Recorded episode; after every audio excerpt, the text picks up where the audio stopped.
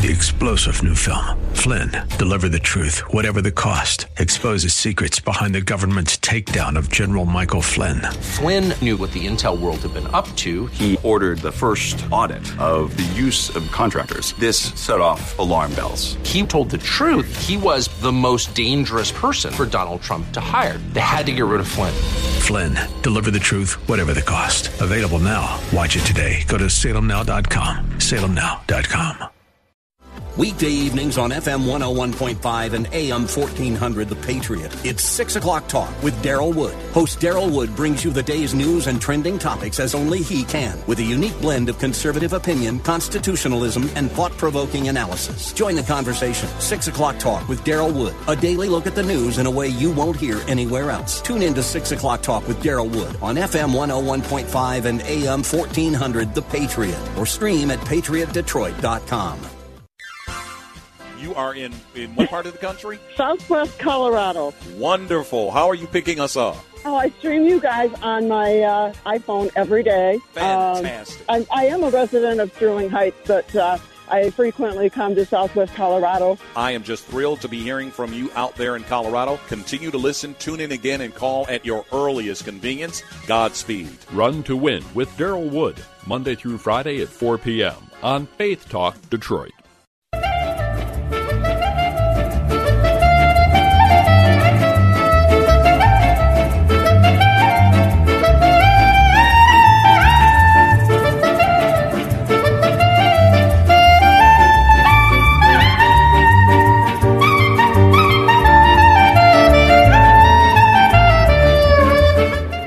Welcome to the Jewish Hour. I'm your host, Herschel Finman. We have a show for you today, let me tell you. In this half hour, we will be interviewing Menachem Schmidt, who's involved with Chabad on Campus. We're going to be talking about anti-Israel sentiment on campus. If you've been seeing the news, if you haven't been seeing the news, there's a lot of that going on this week in lieu of the what's happened on October 7th and following. The second half hour of the show will be discussing the portion of Vayera, chapter 18 and following. Some really good Bible story stuff. We've got Jewish music scattered throughout the show. And, of course, we'll be concluding with this is an amazing Hasidic story. So we're going to go straight to Rabbi Schmidt. Hey, Menachem, how are you? Thank God. How you doing? Good. Thank God. Okay. So there's lots of stuff been going on all over the country, from UCLA to Cooper Union and And don't forget University of Pennsylvania. And University of Michigan in between. Thank you very much. Mm-hmm. And so from sea to shining sea and Purple Mountain's majesties, this has all been happening. So let's just back up a little bit. Let's give some background to who Menachem Schmidt is. So you're involved with an organization called Chabad on Campus. How many American campuses does that serve currently? I don't remember. Right now, I don't remember, but it's over 300. 300. Okay. And these are basically, I believe, these are universities that have a Jewish population. Otherwise, there would not be Chabad on Campus on those. So what are you hearing from your campus rabbis about this situation?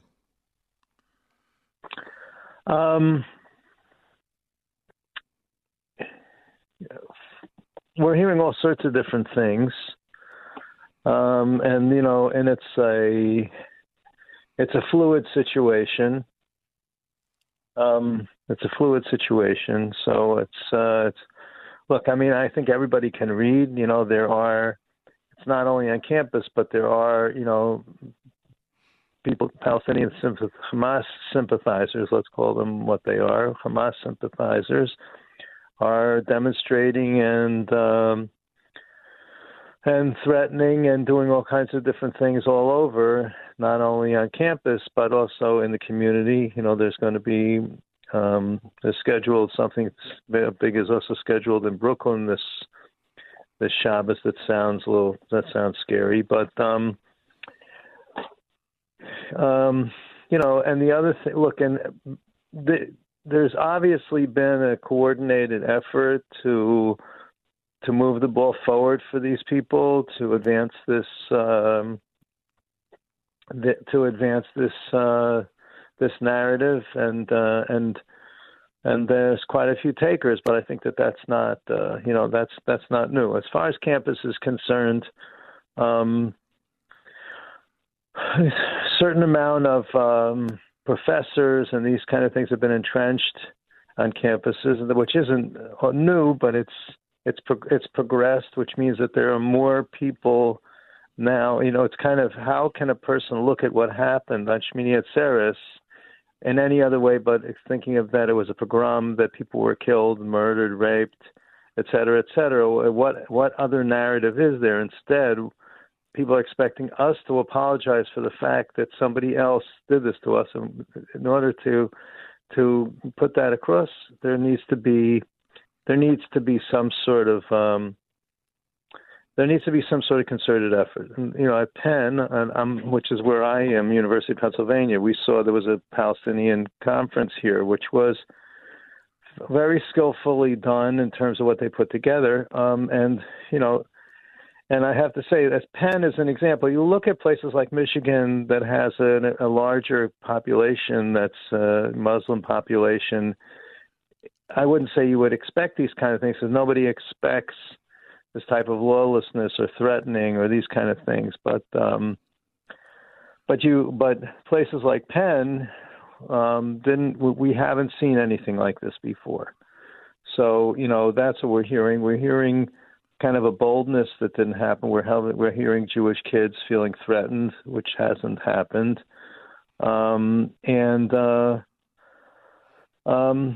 We'll see as time goes along what our response is. I mean, Chabad houses in general are responding very as safe havens, places that educate and inspire. There's been a lot of different speakers from various organizations coming to many, many Chabad houses, and we're a whole battery of programming in terms of informing and helping to bolster Jewish pride, and also understanding why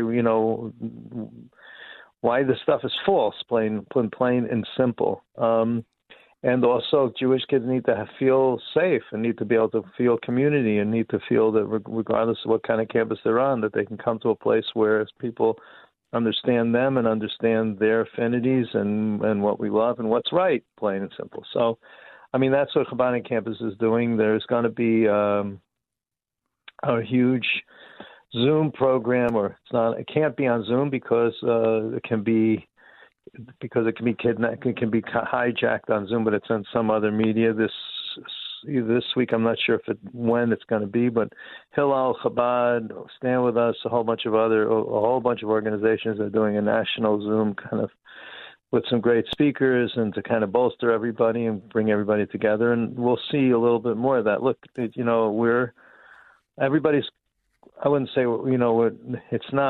not something new in history, but on the other hand, we were caught off guard with the magnitude of it. And it deserves a response, which has a big magnitude too. And we've been, all the guys, all the Chabad houses have been there, been on campus, putting on tefillin, giving Shabbos candles, responding with negativity, with positivity, and also with, like I said, information. That's what I'm hearing.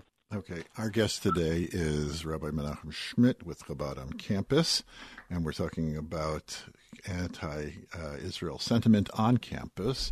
Okay, Menachem Schmidt, this is a question I've asked to many diplomats, many pundits. So back in the 50s and 60s and early 70s, so the PLO, their narrative was we have to just like drive out the Israelis and they're all the terrible things. But then after the Munich Olympics, they saw that sentiment was changing against them. So Yasser Arafat and Moshe Mo changed the narrative that the Palestinians are the victims.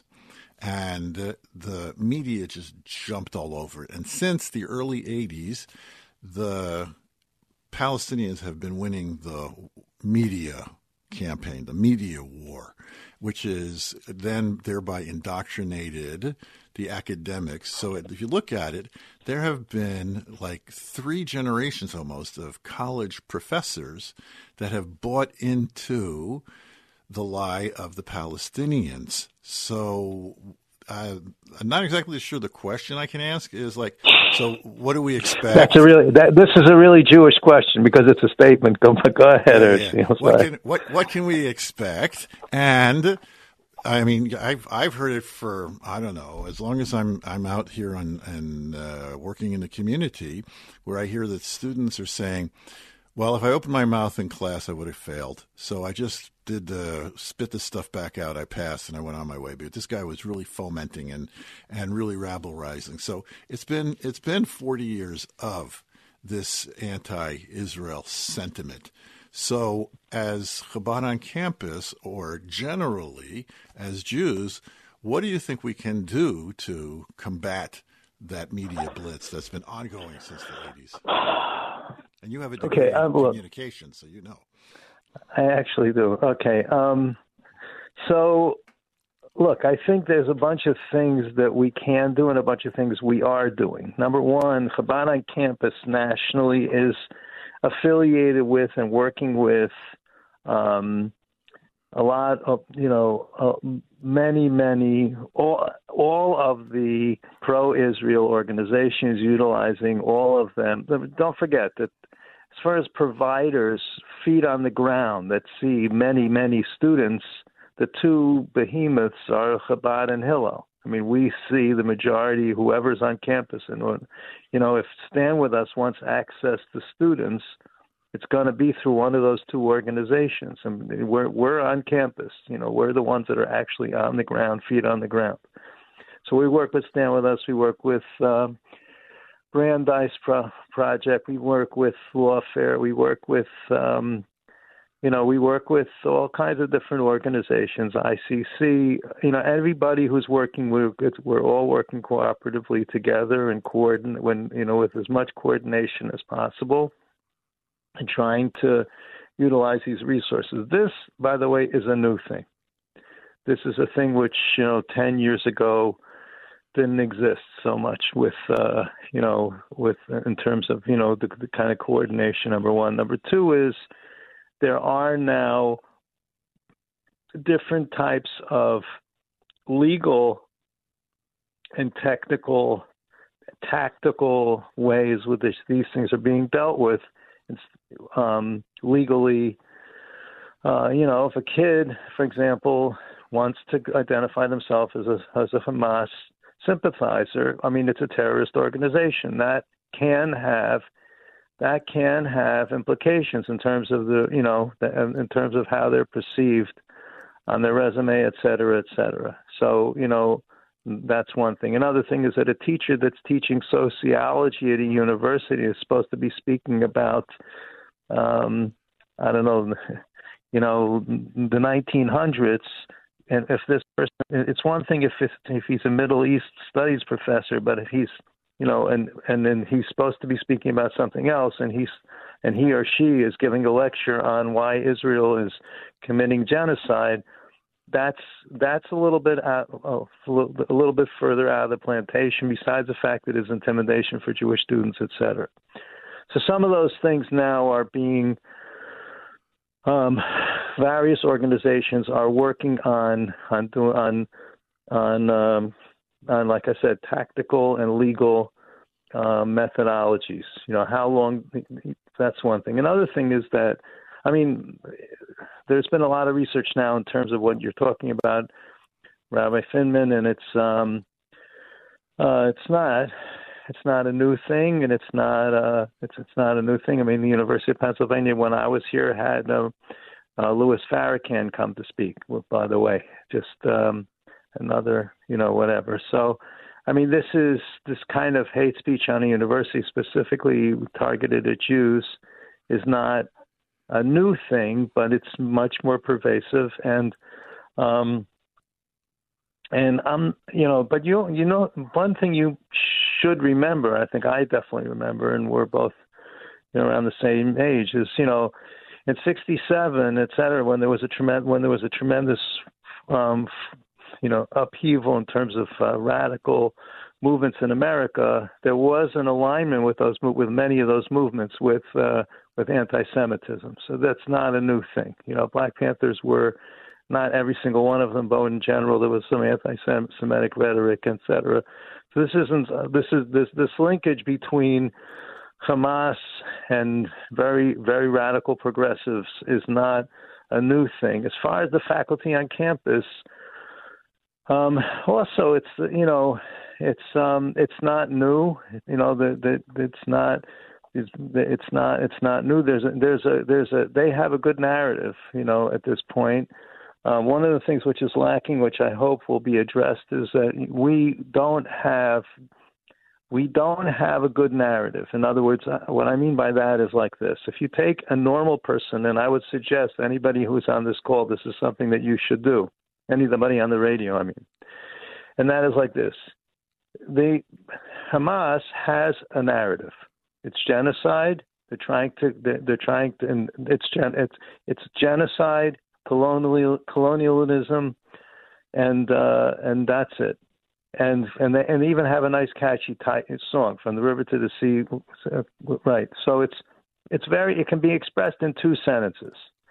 If you go up to a normal kid on a college campus, not a person who's been an Emerson Fellow or the one or two or four kids on a college campus that live as Israel advocates, but just your normal garden variety student that went on Birthright or likes Israel, likes falafel, loves Israel, and say, kid, give me 5 reasons why Israel can exist. Most people will not be able to express that.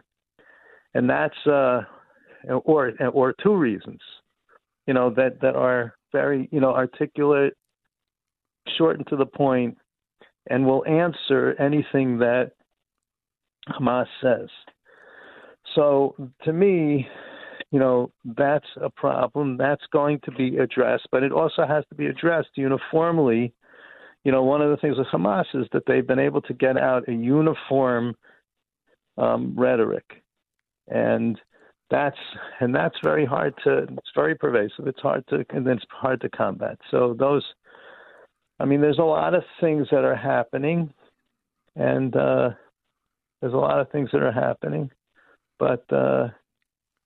I think we'll see. Okay, cool. Okay, so you mentioned before that Chabad houses and campus are providing a safe haven for Jews. We had, I don't know how extensive it was around the rest of the country, but University of Michigan in Ann Arbor, October the 13th, which was the Friday after the 7th, was declared a Jihad Day. That's what it was called on campus. And I know a mm-hmm. lot of Jewish kids that didn't go to class, and so a lot of them went home for the day because, you know, I don't want to be sticking around for that. And, of course, nothing happened. Mm-hmm. It was just it was rhetoric. But they were terrorized, and I've said that if you're terrorized by a terrorist, then a terrorist won.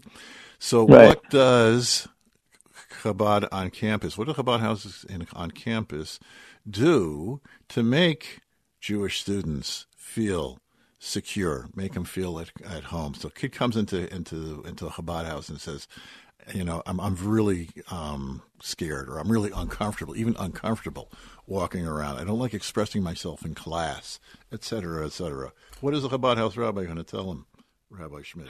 Well, first of all, it gives you a sense of belonging and a sense of it's a safe place. You can express yourself. There's other people like you that are here. The other thing is that if there's action that needs to be taken or can be taken, we're here to help. Most of these things are outsourced by people that are specialists, but you know, we outsource and we are involved in helping with these things. So, you know, there's a belonging, inspiring, having a safe space. And there's also when action needs to be taken with the university or with, you know, in some other tactical or even legal ways, then we have people that we work with that can help with these things, you know. And also, you don't forget that we are, you know, the people that are demonstrating generally are not necessarily part of the university. There might be some university faculty, but in most places,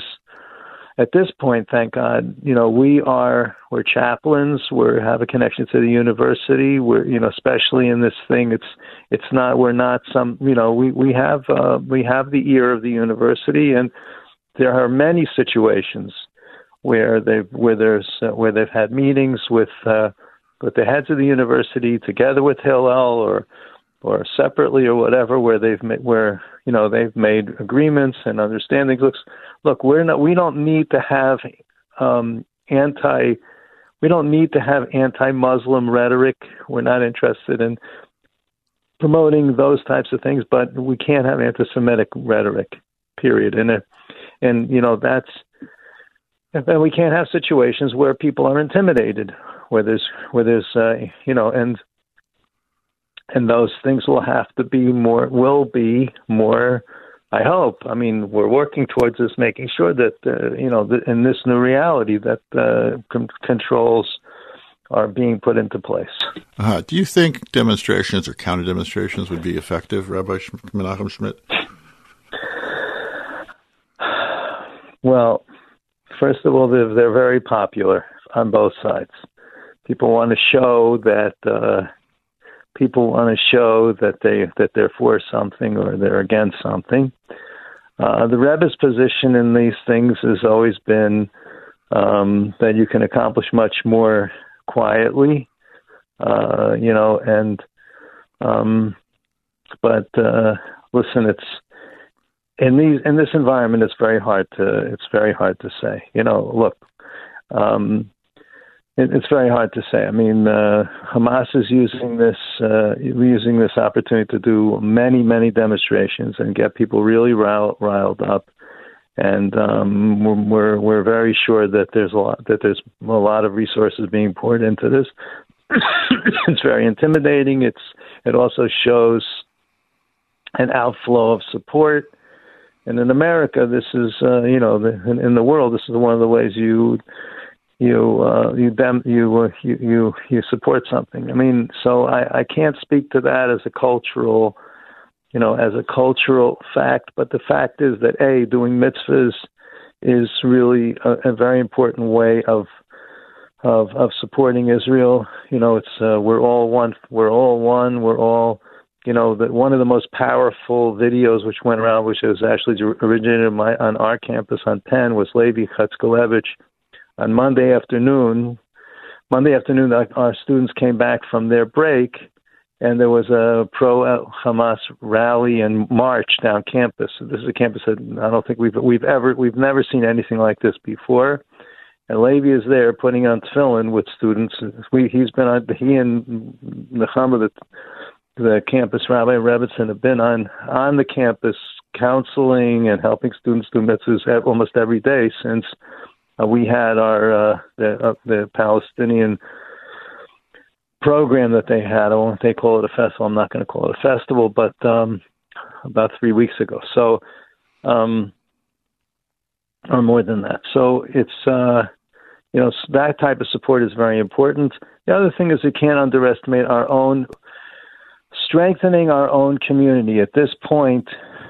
Veracity of facts, what's real, what's not real, what you believe, what you don't believe. A lot of it comes through people that you know. If you share information that you know with your friends, even though it seems like you're not talking to quote unquote them, it doesn't make any difference, because the real battlefield is for the people that don't know or that don't care. So the more you can share information with others with who you have a relationship with in terms of this, encouraging to do mitzvahs, encouraging to support Israel, knowing what the facts are, the more you're actually helping, you're helping a lot. And as far as worrying about, what some Middle East professor is teaching, in many cases, those people are also preaching to the choir, and you might be able to have more of an effect on the people that you know than even that person does. Because in a certain sense, once they open their mouth, they show who they are. They've lost credibility. They've lost credibility also. So we all can do a lot in terms of informing, in terms of strengthening our connection to Yiddishkeit and to Torah and to mitzvahs and doing more mitzvahs, and also in supporting Israel in these ways. Do you believe this? Come to the end of the interview. Do you believe that, say, Joe Average Jew should get involved with what's going on campus, or should they leave that for the people on campus? What does that mean? Should you go to campus and try to mission? Help and do and this? No, listen, everybody. First of all, this isn't going to be just a campus thing. You know, it's all over, and you know, so you can help in other ways. No, you don't have to go. Campus is its own animal, but you know, like I said, if you become, first of all, do a mitzvah. Strengthen the Jewish community in any way you can. This is really, really important. And that's, you know, if you mezuzahs this week, if you don't light Shabbos candles. Bring more light into the world. Light a candle for Israel. It's really important. Find a Lubavitcher or anybody to help you put on tefillin and do it. Just do more mitzvahs. We strengthen the Jewish community. This is the way that this is the real strength of the Jewish people. One, and two is to know more about what the real answers to these things are, to share them with your friends, to share them on social media, not to get into fights with people that are saying stuff. That's not what I'm talking about. I'm talking about, in general, they're picking up steam. They have some momentum. They have people that they've convinced of this information, but there are a lot of people that just don't know. They'd rather not know about it. It's a lot of noise, and those people, you know, if they're your friends, they'll be able to share information with them, and it's a good thing, and especially Jews. Indeed. Okay. So, final question. You mentioned before about a group Zoom for college campuses. Would you like to share details with that? This non-Zoom? No, I don't have the details, but I can get it to you when I do know. Okay, very good. That's going to do it. Our guest today has been Rabbi Menachem Schmidt from Chabad on Campus. We've been talking about campus anti-Israel sentiment, and we want to thank you so much for taking some of your time. And next time we'll talk about, hopefully, a happier subject. Okay, great, and have a great Shabbos. Thank you so very much. Thank you. We're going to take a quick commercial break, and we'll be right back. You're listening to The Jewish Hour. Want assurance of quality and excellence in kosher? Look for the Michigan K on the label. What's it look like? The Lower Peninsula of Michigan with a K. It's the symbol of the Michigan Kosher Supervisors. Go to their website, mycosup.com. That's M-I for Michigan, K-O for kosher, and S-U-P for supervisors, mycosup.com, and find this month's featured products. You'll find Michigan K products wherever fine food is sold, especially at Natural Food Patch on West 9 Mile Road in Ferndale.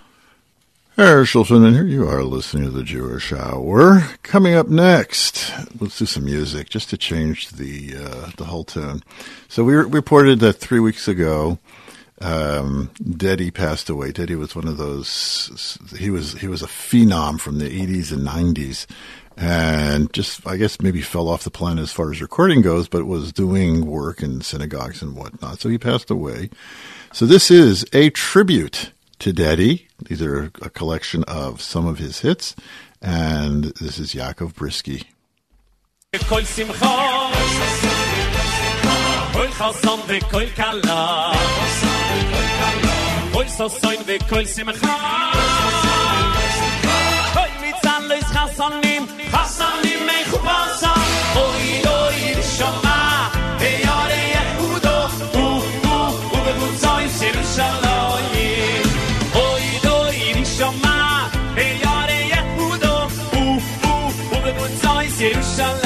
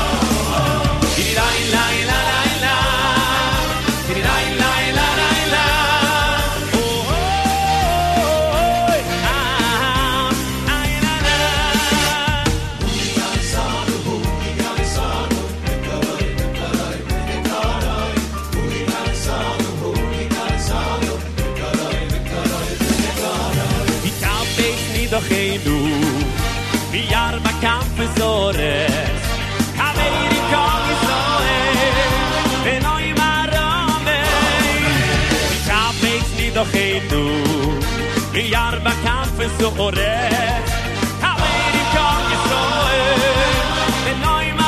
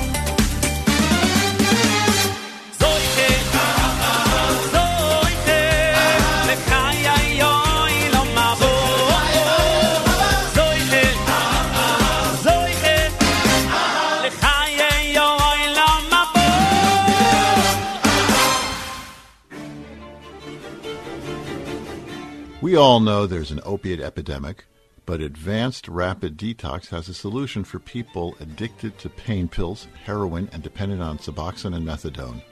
Advanced Rapid Detox performs detox under sedation in the hospital. Patients sleep through withdrawals and wake up without cravings. Dr. Julia Aronoff and the staff at Advanced Rapid Detox help people restore their lives and the lives of their families. Addiction affects everyone, even in the Jewish community, and Advanced Rapid Detox is there to help. Call 800-603-1813. That's 800-603-1813. Or visit them online at www.advancedrapiddetox.com. Herschel Finman here, listening to The Jewish Hour. This song is very special.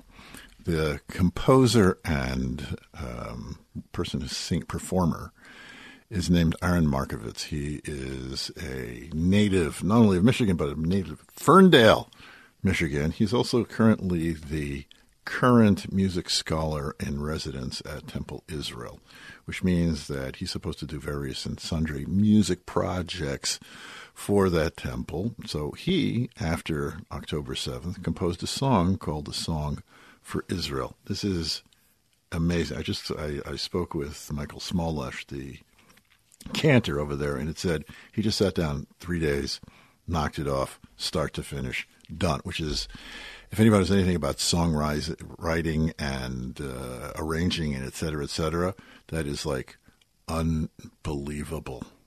So the song again is a song of Israel. Let's listen.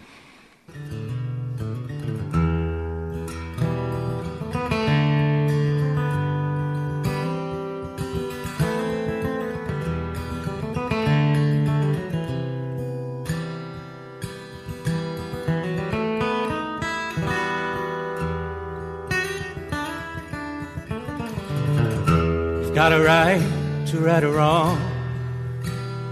If you're gunning down our children in the land that we belong, in response to senseless violence, we pray to God to break the silence. Hear the headlines, we got a right to right a wrong. I ask, does it make any sense? Placing sins upon the heads of innocence, an everlasting saga that's been ringing for too long. Hear the headlines, we got a right to right or wrong. We have a right to take a stand. Let Almighty God be the force behind our hands. As we rise as one together, from our deepest steps we'll yell. Yesh lanu zikud lechiot beYisrael. We have the right to see a day, but you must answer for each child that you slay. think that it is justified, but you'll see it's all in vain. We have a right to see it end. We have a right to take a stand and let Almighty God be the force behind our hands as we rise as one together from our deepest depths. We'll yell. יש לנו זכות לחיות בישראל. אבינו שבשמיים צור ישראל וגואלו, ברך את מדינת ישראל. ראשית צמיחת גאולתנו, הגן עליך בהברת חסדך.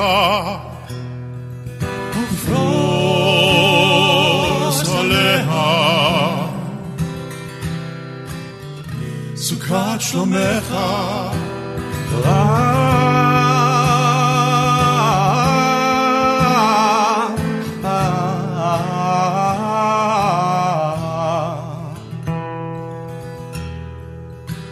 Now here I sit with instrument and pen in hand, writing a song that I never wish to sing again. Let it never be forgotten when there's peace throughout this land. Pray to God I'll never sing this song again. We have a right to take a stand. Why go to a hospital to get healthy? At Encompass Healthcare, you get the state-of-the-art wound care like in a hospital. The same medicines, the same everything without being in a hospital. Why put yourself at risk of getting a hospital-borne infection? Did you know that last year 1 in 6 people died in America because of infections they got in hospitals? Encompass Healthcare is an outpatient facility. That means you get your wound care treatment and then go home. There are no wait times at Encompass Healthcare like in ERs. Healthcare is personal and works better, faster, and easier. Encompass Healthcare provides a state-of-the-art outpatient facility close to where you live. Call 248-624-9800. That's 624-9800. Auto accident, workman's comp, and most insurance is accepted. Encompass Healthcare's goal is to get you healthy with as little disturbance to your daily activities. Call 248-624-9800. Herschel Finman here. You are listening to The Jewish Hour. Up next, final song I will be playing for this hour, except for the closer. This is Ophir Cohen, and the song is called, it's a really pretty song, it's called Ayal HaGolan, which means like goats or rams of the Golan Heights, and refers really to the idea of forces. So let's listen.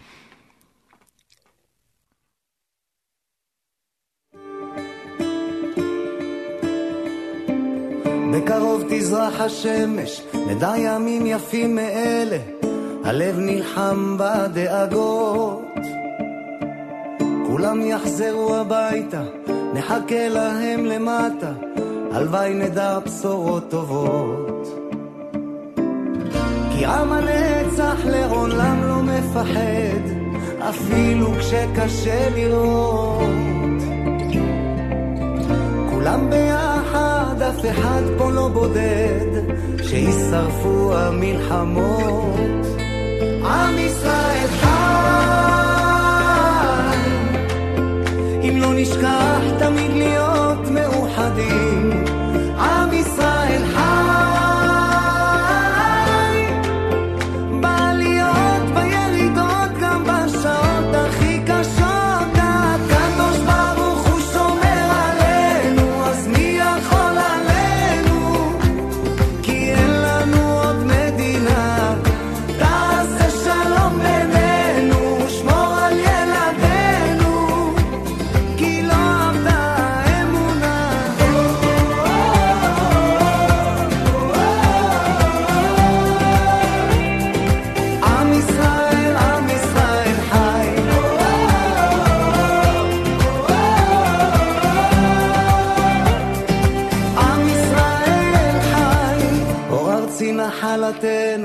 לא תיפול כעת רוחנו מסביב ברזל של חרבות, ויונה תפרוס כנפיים, התקווה בת שנות 2000, עוד נצא לשיר ברחובות.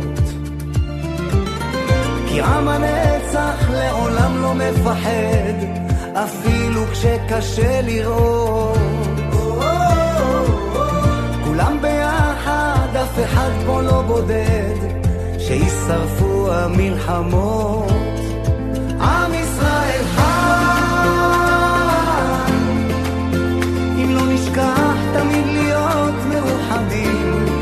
עם ישראל חי, בעליות וירידות, גם בשעות הכי קשות, הקדוש ברוך הוא שומר עלינו, אז מי יכול עלינו? כי אין לנו עוד מדינה, תעשה שלום בינינו, שמור על ילדינו, כי לא עבדה האמונה, הקדוש ברוך הוא שומר עלינו, אז מי יכול עלינו? כי אין לנו עוד מדינה, תעשה שלום בינינו, שמור על ילדינו, כי לא עבדה האמונה. עם ישראל, עם ישראל חי. כי עם ישראל, עם ישראל חי.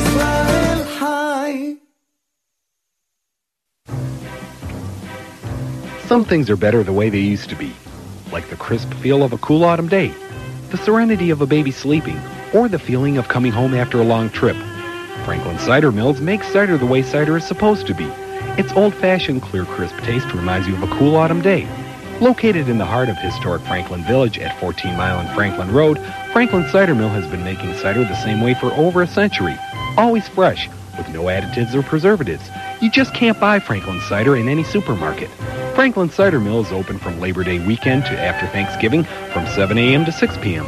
Come visit Franklin Cider Mill. It's kind of like coming home. Herschel Finman here. You're listening to The Jewish Hour. This week's portion, which is read in the synagogues universally around the world, is the portion of Vayera. It can be found in the book of Genesis, chapter 18 and following. So in this section, we have the aftermath. Abraham had his bris last week, and then there's the birth of Isaac and the binding of Isaac. Those are like the main stories. In the middle of all this, there's a small story of the expelling of Yishmael. As you may recall, last week, Sarah couldn't have any kids. So she tells Abraham, listen, I can't have any kids, but if you'll get married to this slave girl that I have, Hagar, and then I'll raise the kid, and it'll be like, I'm supporting a child. And supporting a child is the same thing like having a child. So that'll be fine. So he has a kid, and the kid's named Yishmael, which is very interesting. They named him Yishmael and not Shmael, because Shmael means he listened to God. Yishmael means he will listen to God, which means he's not listening to God right now, but he will. So in this week's portion, Sarah tells Abraham, get rid of the kid. Get out. Gone. Don't want him around anymore. Because, very interesting thing, I don't want him saying that the land of Israel belongs to him. God promised in last week's portion that to Abraham, the patriarch Abraham, the first Jew, the person who is counted as the first Jew, who is also the progenitor of the Arab people as well, that his children would be the ones who would possess the land of Israel. And it's delineated. Some of the borders are given in last week's portion. Most of them are actually given in chapter 25 in the book of Exodus. From the sea to the Arabian Sea. So that takes care of Jordan, et cetera, et cetera. And from the river, meaning like the Reed Sea, the river, the Red Sea, whatever it is, all the way up to the Euphrates River in Turkey. So it's a big chunk of change, which is technically speaking Israel. Now, if you look at the Bible, Israel, the Jews never conquered all that land. God said, you're going to conquer it as you need it, because just maintaining infrastructure is going to be too difficult. But as your population grows, and you'll engage in expansion, so this is the land that I'm promising to you. And indeed, people have asked me, what's going to be the end of days? You have every Jew who's ever born, ever will be born, is going to be living in Israel. How's that possible? It's a country the size of New Jersey. It's not going to be the size of New Jersey anymore. It's going to spread a lot because it's going to need to accommodate and will achieve the biblical borders. In answer to Rabbi Schmidt's question, give two reasons why Israel should exist. One of them is because it's been biblically promised. And Jews it's been their land for 4,000 years. There have been interruptions, yes.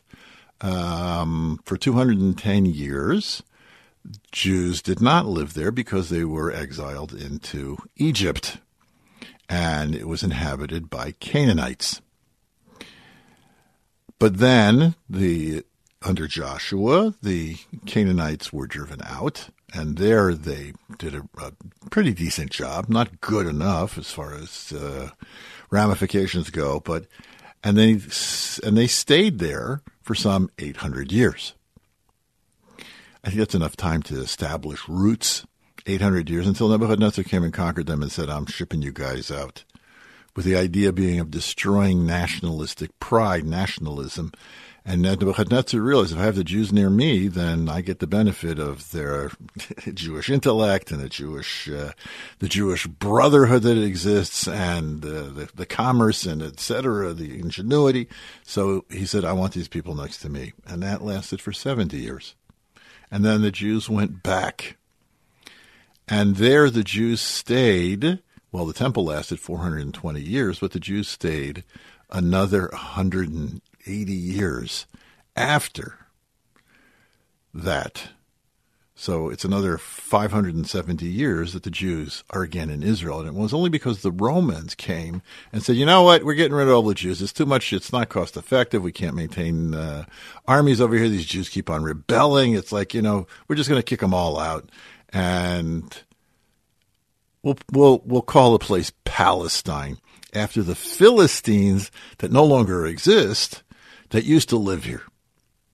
And we'll put some Samaritans over here. The Samaritans were actually from Babylonian time. And there were other groups that kind of wandered in. Some Arabs took over, but Jews have always, from the time that they were exiled, have always included in their prayers, Lashana Haba Yerushalayim, next year we'll be in Jerusalem, fervently praying for our return to the Holy Land. And indeed, 1948, it started in with the first Chalutzim. They were actually prior to the first pioneers in the late 1700s. You had a small migration from Europe. You had Jews that were coming from Iraq, and making up the Sephardic community, the Mizrahi community. And there was a small number of Jews that lived there. Israel had no gross national product. There was no economy whatsoever. It was totally dependent on people helping. And then there was waves with the pogroms in the 1880s, so people decided that they're going to go to Israel. And then under the Ottomans until 1918, and then the Balfour Declaration and the White Papers, and the Brits made a whole big mess of things. And then 1948, and the establishment of the state of Israel. And Israel has since thrived and has become the homeland of the Jewish people, because every people needs a homeland. This is one of the things that I've been counseling people. So people come to me, they say they have survivor's guilt. I said, but you weren't in southern Gaza when southern Israel and this thing. No. It's how come I have it easy over here? I'm living in America, and all I have to worry about is paying my bills.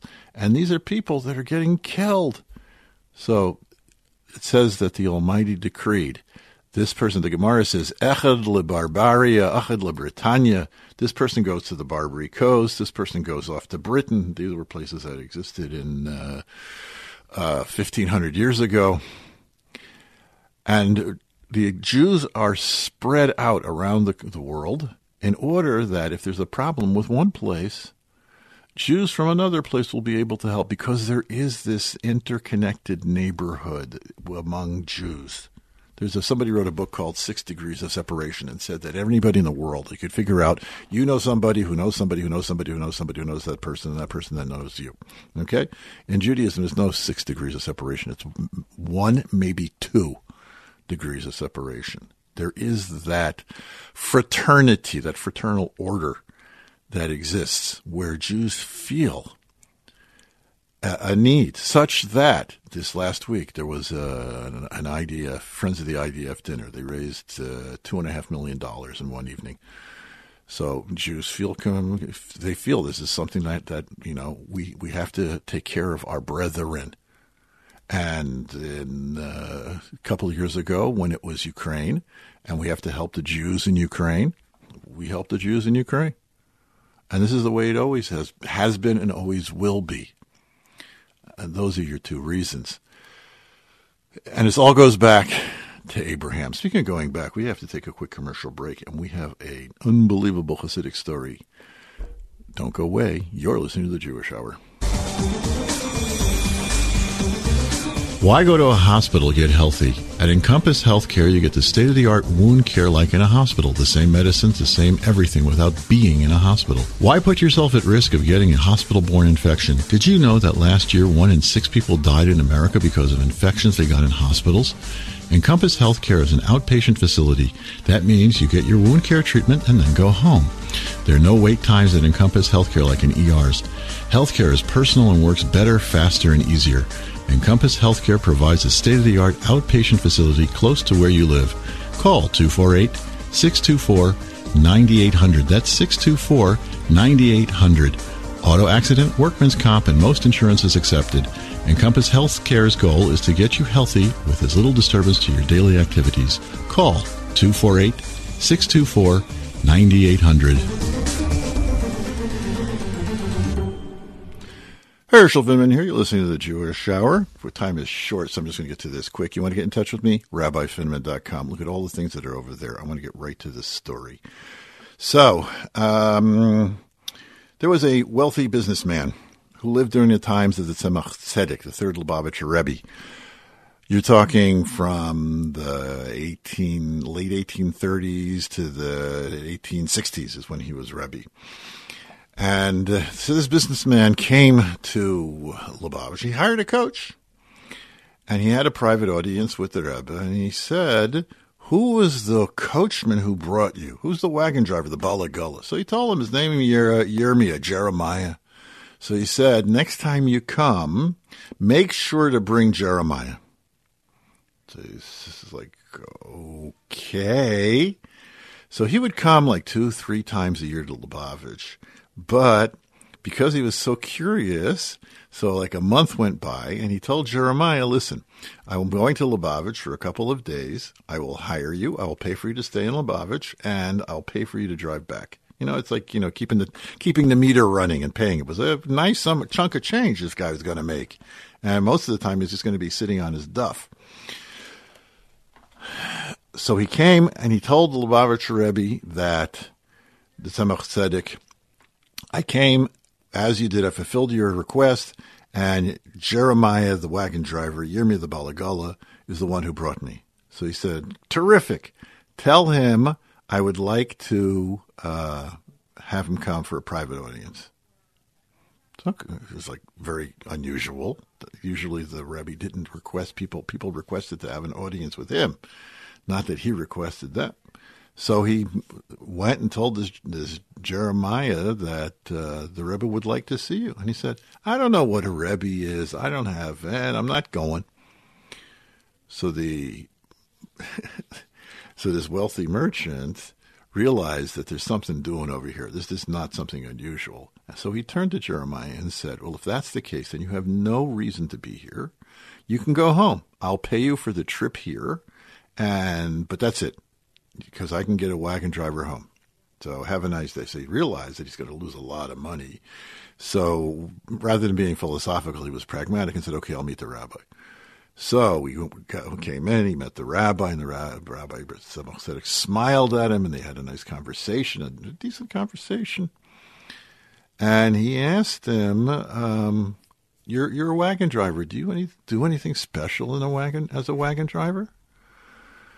So he said, not really. He's just a simple person. But he said, sometimes I have to go into backwater towns.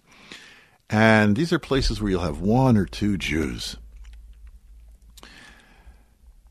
And so I decided that these people, they need a moil. They need somebody who can circumcise their babies, because it can be weeks until somebody comes into town, these backwater places. And so like this, I'm traveling there all the time. I always travel with, where does a moil keep his tools? In his bris kit. Yes, okay, for people who know that the word for circumcision is bris, and he keeps it in the bris kit. Yes, anyway. So I always travel with my tools. So he said, did anything happen unusual recently? He says, to tell you the truth, yeah, it was kind of strange. He says, usually I just got to make up a thing. And he says, I was driving and I heard weeping. And I stopped the wagon and I get out and I walk towards this hovel. It's supported by trees around it. They built the house so that the trees would make sure that the house didn't fall down. And I walk in. And there's a guy, he's on the bed, he's like moaning. He's like, he looks more not in this world than in this world. And there's a woman crying. And there's a little baby who's swaddled in rags. So I said, well, madam, what's the matter?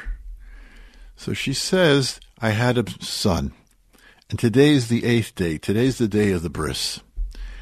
And my husband is too sick to travel to town to go get a mile. To go get somebody to circumcise the baby.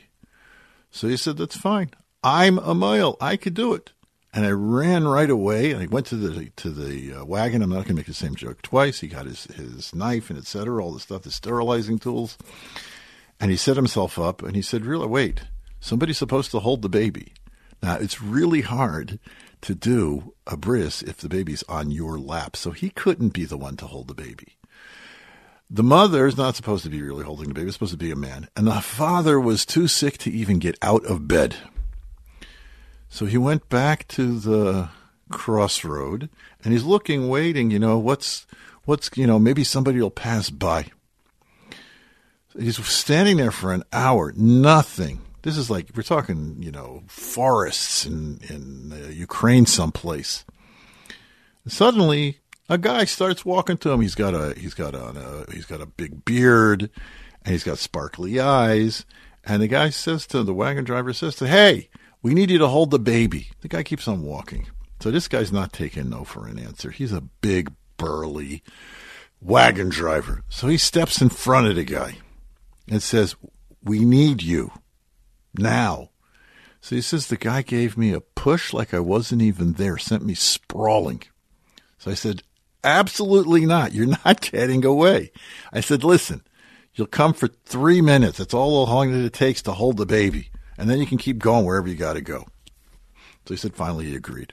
So he came in, sat him down, put the baby on his list, made the bris, I told him, okay, you can go. Finally, he says to me, what are you talking about? We have to have a meal.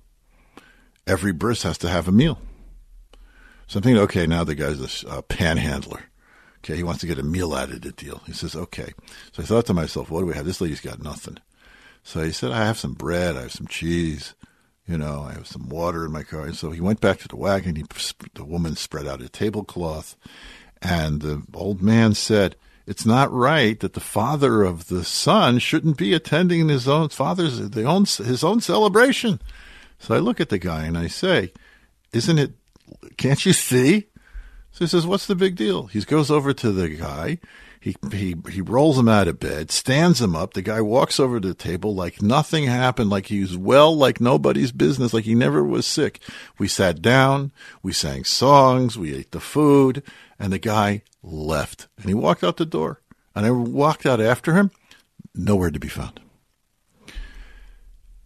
So the Tzemach Tzedek said, I want you to come to a festive meal that I'm having tomorrow.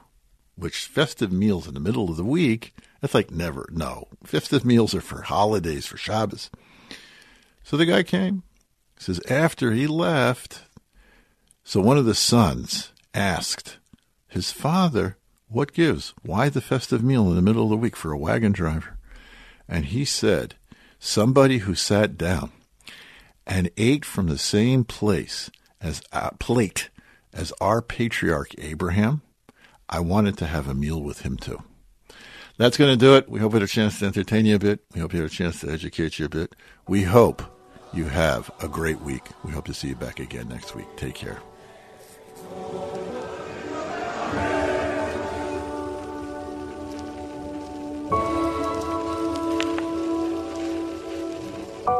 ללא מילים, ללא תחושות, אין מנוס ממחשבות. יש פה קרע לא מוסבר, איך שרים כשלב נשבר. אני פה מול החדשות, לא מעכל את הדמעות. אם אנחנו עם נבחר. Three-star general Michael J. Flynn, head of the Pentagon Intelligence Agency, knew all the government's dirty secrets. He was one of the most respected generals in the military. Flynn knew what the intel world had been up to. He understood its funding. He ordered the first audit of the use of contractors. This set off alarm bells. The explosive new documentary, Flynn, Deliver the Truth, Whatever the Cost, and covers the facts behind this scandal. Flynn told the truth. He was the most dangerous person for Donald Trump to hire. I find out the worst enemy that I'm going to face in my life is right here in America. They took my assessment and they wanted me to change it. And I was like, I'm not changing it. They had to get rid of Flynn. With in-depth interviews, archival footage, and never-before-seen personal records of the man behind the headlines. I just felt like I was drowning. Flynn, Deliver the Truth, Whatever the Cost. Available now. Watch it today. Go to SalemNow.com. SalemNow.com.